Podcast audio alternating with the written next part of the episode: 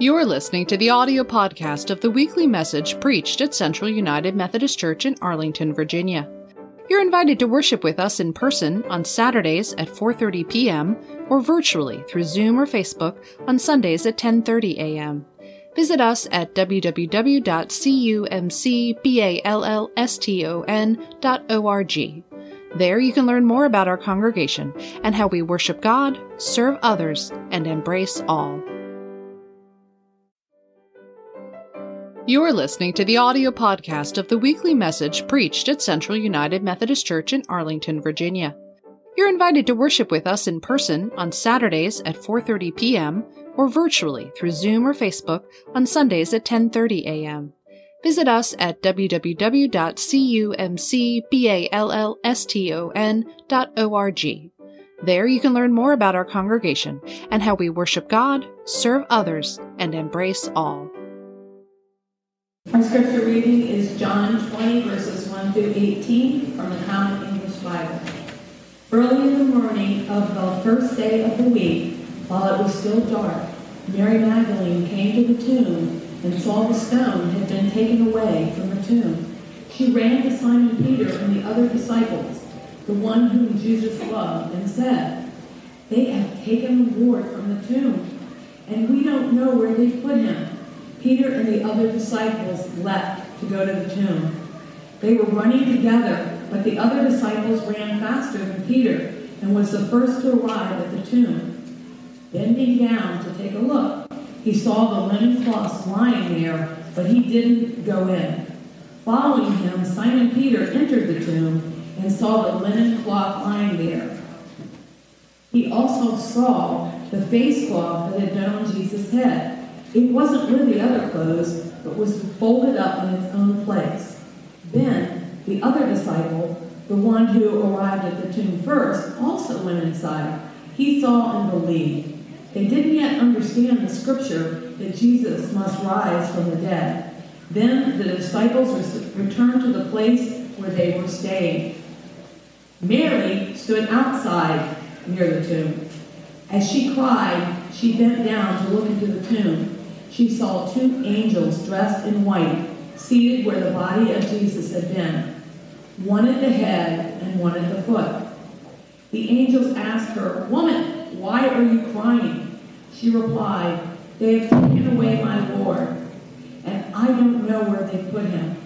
As soon as she had said that, she turned around and saw Jesus standing there. But she didn't know it was Jesus.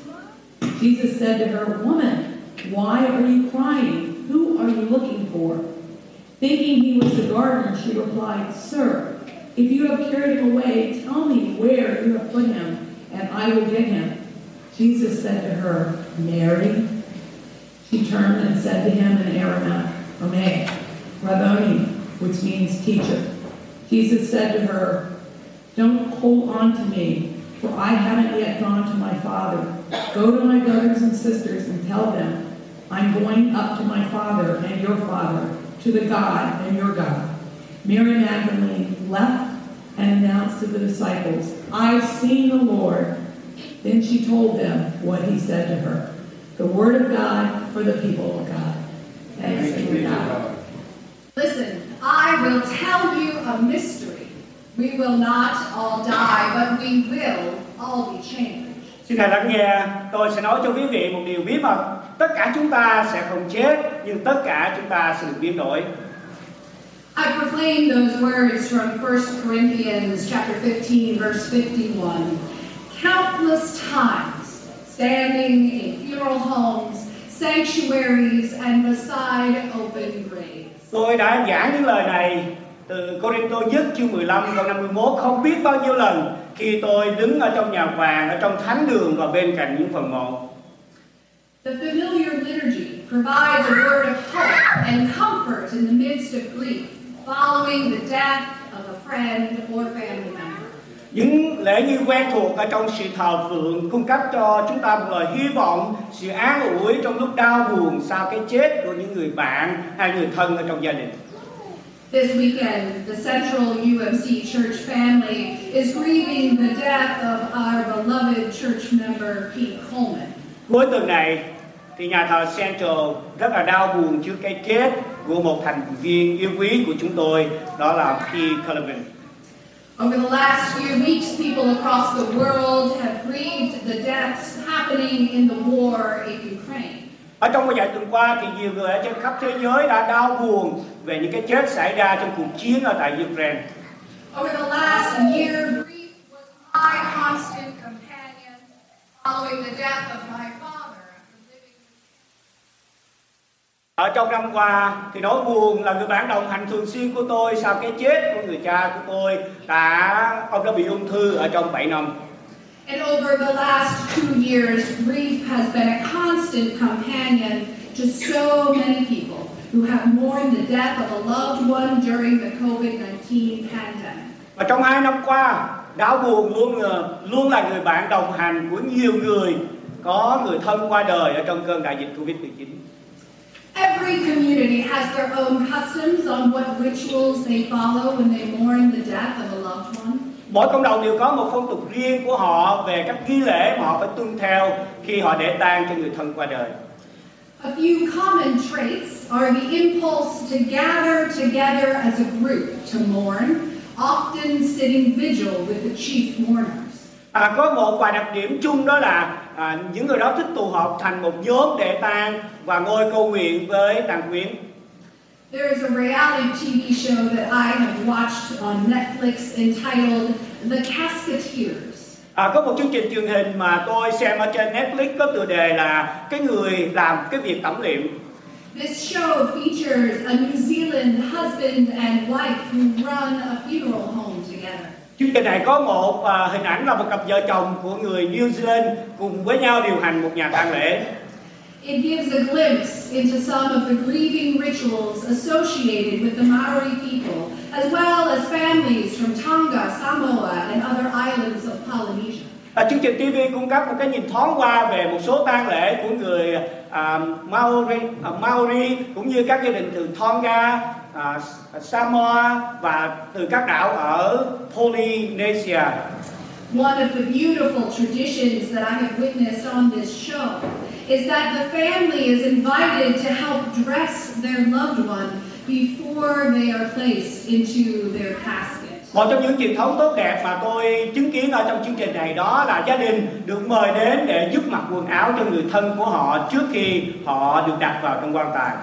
This is a final act of love and service from the family for the person they love. Đây là hành động cuối cùng bày tỏ tình yêu thương và sự phục vụ của gia đình dành cho người thân yêu của họ.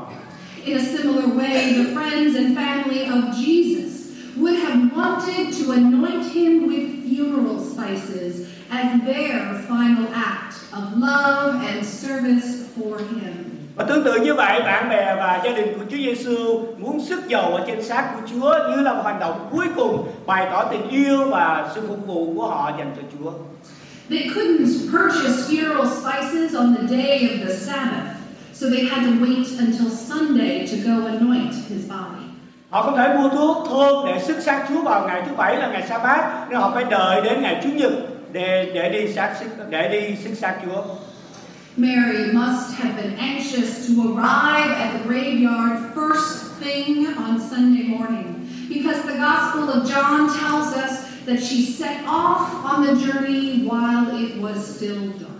Chắc chắn bà Mary rất là nóng lòng muốn đến nơi chỗ chôn Chúa vào lúc trời vừa rạng sáng ngày Chủ nhật vì Phúc âm văn cho chúng ta biết là bà đã lên đường lúc rạng đông trời còn mờ mờ.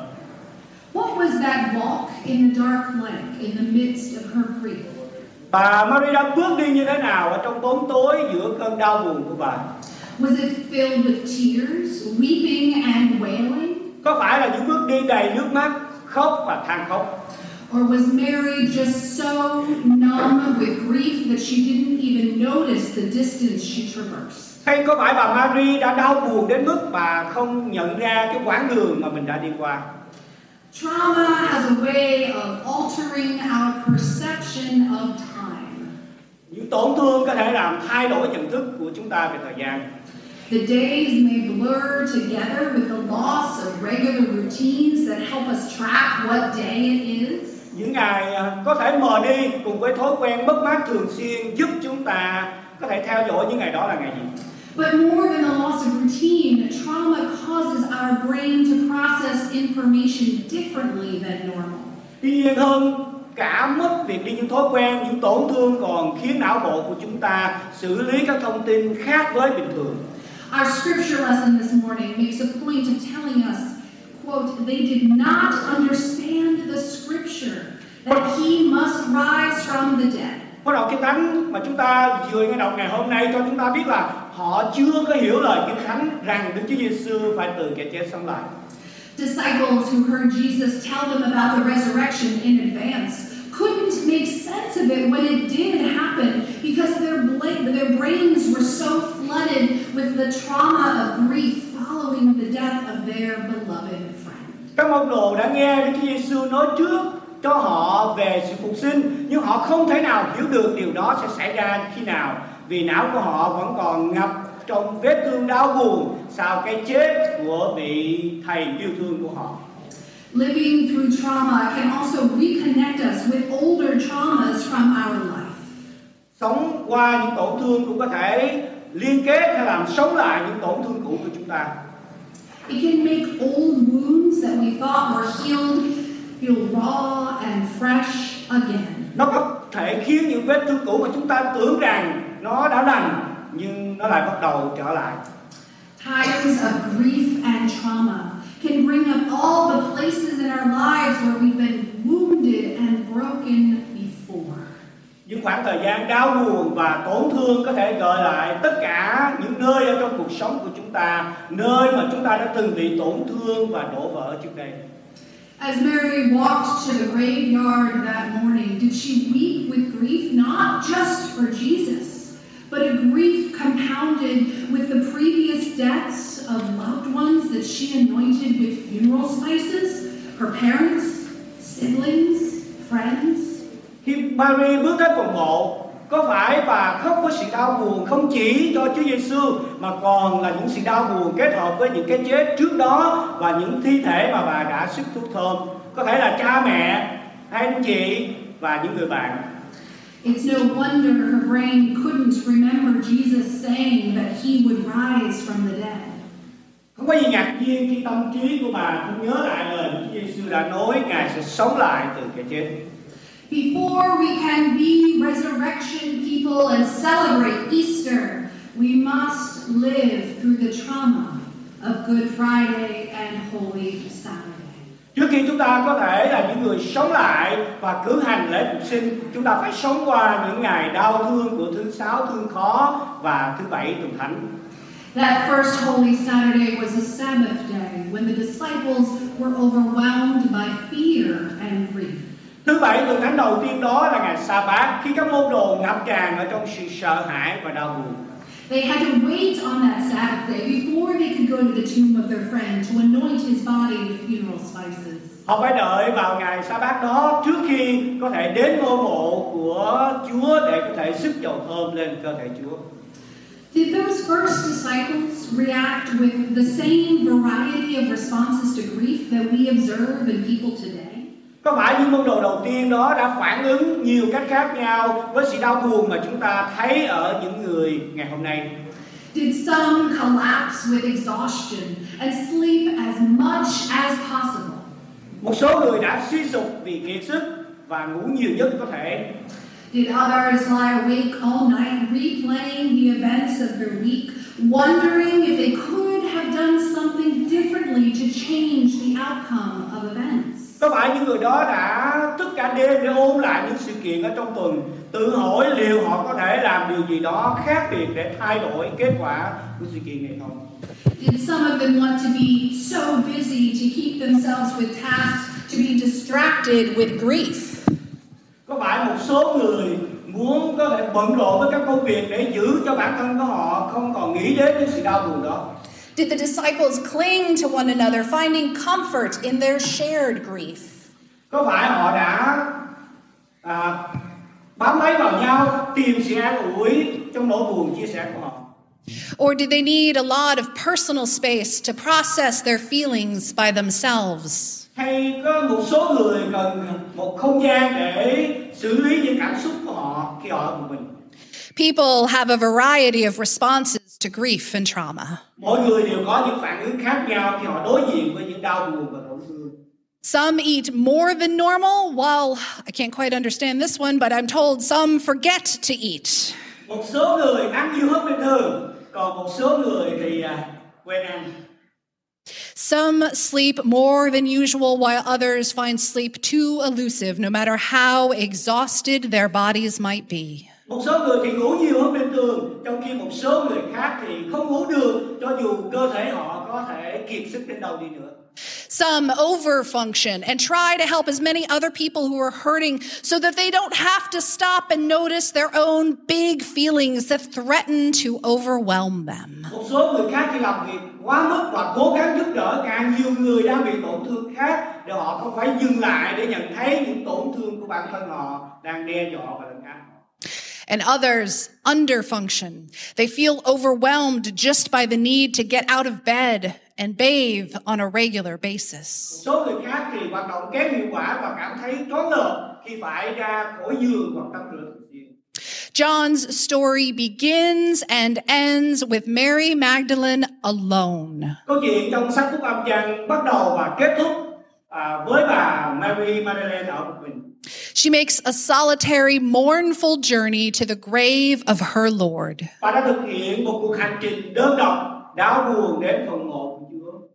The other gospel accounts name women who accompany Mary to the tomb.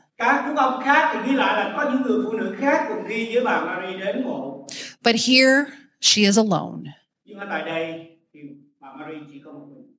She has no hand to hold or shoulder to lean on as she discovers in horror that the tomb is empty. bà không có ai để nắm tay hay dựa à, à, vai vào khi bà nhìn thấy ngôi mộ trống rỗng She sought comfort in the familiar ritual of her faith to anoint the dead body of a loved one with funeral spices. và tìm kiếm sự an ủi ở trong những nghi lễ quen thuộc ở trong đức tin của mình là sức lên người thân đã mất bằng phúc thôn But what she encountered was not the death that she expected, and she was unable to recognize the life before her. nhưng những gì bà gặp không phải là xác chết mà bà muốn đợi bà không có thể nhận ra được cuộc sống ở trước mặt She mistook Jesus for the gardener. bà đã nhầm Chúa Giêsu với người đồng Confusion and fear swirled around her. Sự bối rối và sự sợ hãi xoay quanh bà It wasn't until she heard his voice that she found the truth. mãi cho đến khi bà nghe giọng nói của Chúa thì bà mới tìm ra sự thật When anxiety threatens to overwhelm, we can ground ourselves in our five senses. What do we see? What do we feel? What do we taste, smell, and hear? Cái sự lo lắng đe dọa lấn át chúng ta có thể dựa vào năm giác quan của chúng ta Chúng- những gì chúng ta nhìn những gì chúng ta cảm nhận chúng ta nếm chúng ta ngửi và nghe Paying attention to our senses can bring us back fully present in our bodies so that our brains can catch up with what is happening in the present moment. chú ý đến những giác quan có thể đưa chúng ta trở lại trạng thái hiện diện đầy đủ ở trong cơ thể để não bộ của chúng ta có thể bắt kịp những gì đang xảy ra ở trong thời điểm này Mary's sense of self was lost at that empty tomb. ý thức về bản thân của bà Maria đã bị mất ở tại ngôi mộ trống đó What her eyes saw did not make sense to her brain. những gì bà nhìn thấy nó không có không có à, ý nghĩa gì đối với cái não trí não của bà It wasn't until she heard that voice, a voice she knew so well, her beloved rabbi, calling her by name, Mary. chỉ cho đến khi nào bà nghe giọng nói đó giọng nói mà bà biết một cách rất là rõ ràng vị thầy yêu quý của bà mới gọi tên mới gọi bà bằng tên Mary Hearing her name brought her back to the present moment so that she could recognize Jesus standing alive before her very eyes. nghe tên của mình đã đưa bà đến giây phút hiện tại và có thể nhận ra là Chúa Giêsu đang đứng và sống ở trước mặt bà I imagine her heart still raced. Maybe her breathing was still shallow. Tôi tưởng tượng à, tim của bà vẫn còn đập nhưng có lẽ hơi thở của bà rất là yếu ớt. What did her reply sound like? À, câu trả lời của bà như thế nào? Was it the kind of reply where you can't quite catch your voice? Rab- Rabboni? À, đó có phải là cách mà quý vị à, không thể bắt được giọng nói của mình? À, Or was thầy it- ơi, I'm sorry. I'm so excited about hearing Jesus say Mary's name. She may have replied with such excitement where the floodgates opened and she couldn't control herself and she cried from the very depths of her soul, Rabboni! Hay đó là là cái cách trả lời à, một cách ngập tràn cảm xúc khi à, quý vị à, khóc từ cái tận sâu thẳm của tấm lòng của mình. Thầy ơi, Did she drop the funeral spices that she was carrying? Did the sweet smell of oil surround her as she tried to reach out and cling to Jesus? à, có phải bà đã đánh rơi những thuốc thơm bà đang mang theo không? Cái, có phải cái mùi dầu ngọt ngào đang bao quanh xung bao, bao xung quanh bà khi bà cố gắng tiếp cận và nắm lấy Chúa Giêsu không? But he would not allow her to cling to him. Nhưng Chúa Giêsu không cho phép bà nắm lấy Chúa. When Mary stopped weeping and she turned toward him and tried to embrace Jesus, he says, Do not hold on to me. Khi Mary ngừng khóc và quay lại về phía Chúa, bà đã cố gắng ôm lấy Chúa. Nhưng Chúa Giêsu phán với bà là chớ rờ đến ta. This is the first post resurrection teaching. You can see the risen Christ, but you cannot cling to him. Đây là sự dạy dỗ đầu tiên sau phục sinh. Quý vị có thể nhìn thấy đấng Christ phục sinh, nhưng quý vị không thể rờ đến Ngài. Life will not go back to the normal life that the disciples knew before the crucifixion. Cuộc sống sẽ không trở lại bình thường à, giống như các môn đồ đã biết trước khi Chúa chịu đóng đinh. It is not possible for Mary or anyone else to cling to Jesus in the hope of restoring what was. À, Mary hay bất cứ à, người khác không thể bám vào Chúa Giêsu với hy vọng sẽ khôi phục lại những gì đã có trước đó. Instead, Jesus brings a new normal to the world. Thay vào đó, Chúa Giêsu mang lại một sự bình thường mới cho thế giới. The time between the resurrection and the ascension of Jesus was 50 days of wonder and confusion for those disciples. Khoảng thời gian từ khi Chúa Giêsu phục sinh cho đến khi Chúa thăng thiên là 50 ngày, khiến các môn đồ kinh ngạc và bối rối. discovering what life would be like now that their entire world has changed. They can never go back to what used to be their normal lives. Khám phá cuộc sống bây giờ sẽ như thế nào khi toàn bộ thế giới của họ đã thay đổi và họ không thể và họ không bao giờ có thể quay trở lại những gì là cuộc sống bình thường trước đó của họ. Today, we find ourselves in the same season of wonder and confusion, trying to rediscover what normal life looks like now. Hôm nay thì chúng ta cũng đang ở trong tình trạng giống như vậy. Kinh ngạc, bối rối và cố gắng khám phá lại cái cuộc sống bình thường trước Covid là như thế nào. We might be saying to the gardener, Where did you hide my normal life? Chúng ta có thể nói với người làm vườn đó là bạn đã giấu cái cuộc sống bình thường của tôi ở đâu? Where did you hide my hopes and dreams? Bạn đã giấu cái hy vọng và ước mơ của tôi ở đâu? Where did you hide that predictable future that I was counting on? Bạn đã giấu cái tương lai có thể đoán trước được mà tôi đang trông đợi ở đâu? When we're weeping and the reality of our loss is too much to bear, those tears may not stop until resurrection calls us by name Sarah, Hugh, John, Twee, Mary. Khi chúng ta khóc và nhận ra sự mất mát của chúng ta là quá sức chịu đựng, những giọt nước mắt đó có thể không ngừng cho đến khi chúng ta nghe được nghe khi sự sống lại gọi tên của chúng ta Sarah, Hugh, John, Thúy, Mary. I am praying that, like Mary, I might have just enough faith to keep weeping until I hear my name. Tôi đang cầu nguyện rằng giống như bà Mary, tôi có thể đủ đức tin để tiếp tục khóc cho đến khi tôi nghe thấy tên của mình.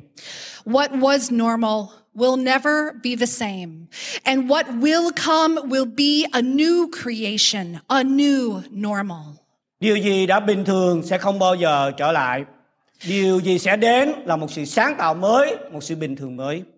Christ invites us into the mystery of resurrection and new life. Chúa đã mời gọi tất cả chúng ta vào sự mầu nhiệm phục sinh và sự sống mới. At Easter, we proclaim that death does not win because God's love defeated the grave. Vào lễ phục sinh chúng ta tuyên bố rằng sự chết không còn chiến thắng vì tình yêu của Chúa đã đánh bại nó nơi phần mộ. This is a mystery we cannot fully comprehend, a mystery that God invites us to enter today. Đây là một sự mầu nhiệm mà chúng ta không hiểu hết được, một sự mầu nhiệm mà chúng mà Chúa đang mời gọi chúng ta bước vào ở trong ngày hôm nay. Resurrection cannot be explained. Sự sống lại không thể nào giải thích được. Resurrection can call to us. Sự sống lại có thể gọi cho mỗi chúng ta.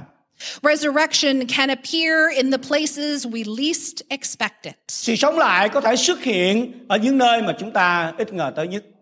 Resurrection can even appear right before our eyes, and we may not be able to recognize it. Sự sống lại thậm chí có thể xuất hiện ngay ở trước mặt chúng ta và chúng ta có thể không nhận ra được. But if we listen closely, we will hear our Savior call our name and recognize resurrection in our midst. Nhưng nếu chúng ta lắng nghe một cách kỹ càng, chúng ta sẽ thấy đấng cứu rỗi đang gọi tên của mỗi chúng ta và nhận ra sự sống lại đang ở giữa chúng ta. For we will not all die, but we will all be changed. Vì tất cả chúng ta sẽ không chết, nhưng tất cả chúng ta sẽ được biến đổi. Listen closely to hear the risen Christ calling your name today. Hãy lắng nghe một cách kỹ càng để nghe Chúa phục sinh đang gọi tên quý vị trong ngày hôm nay. He invites you not to cling to what was, but to encounter new life and good news to share with others. Ngài mời gọi quý vị không bám vào những gì đã có, nhưng hãy bám lấy cuộc sống mới và những đức tin và những tin tức tốt lành để có thể chia sẻ cho những người khác. We cannot cling to the risen Christ for our own sake. Chúng ta không thể nào bám vào Chúa phục sinh chỉ vì lợi ích riêng của mình. When we encounter the risen Christ, we have good news that we must share with a weeping world. Khi chúng ta gặp Chúa phục sinh, chúng ta có một tin vui mà chúng ta cần phải chia sẻ cho một thế giới đang khóc. Christ is risen. Christ is risen indeed. Chúa đã phục sinh, Chúa đã thật sự phục sinh. Alleluia. Amen. Hallelujah. Amen.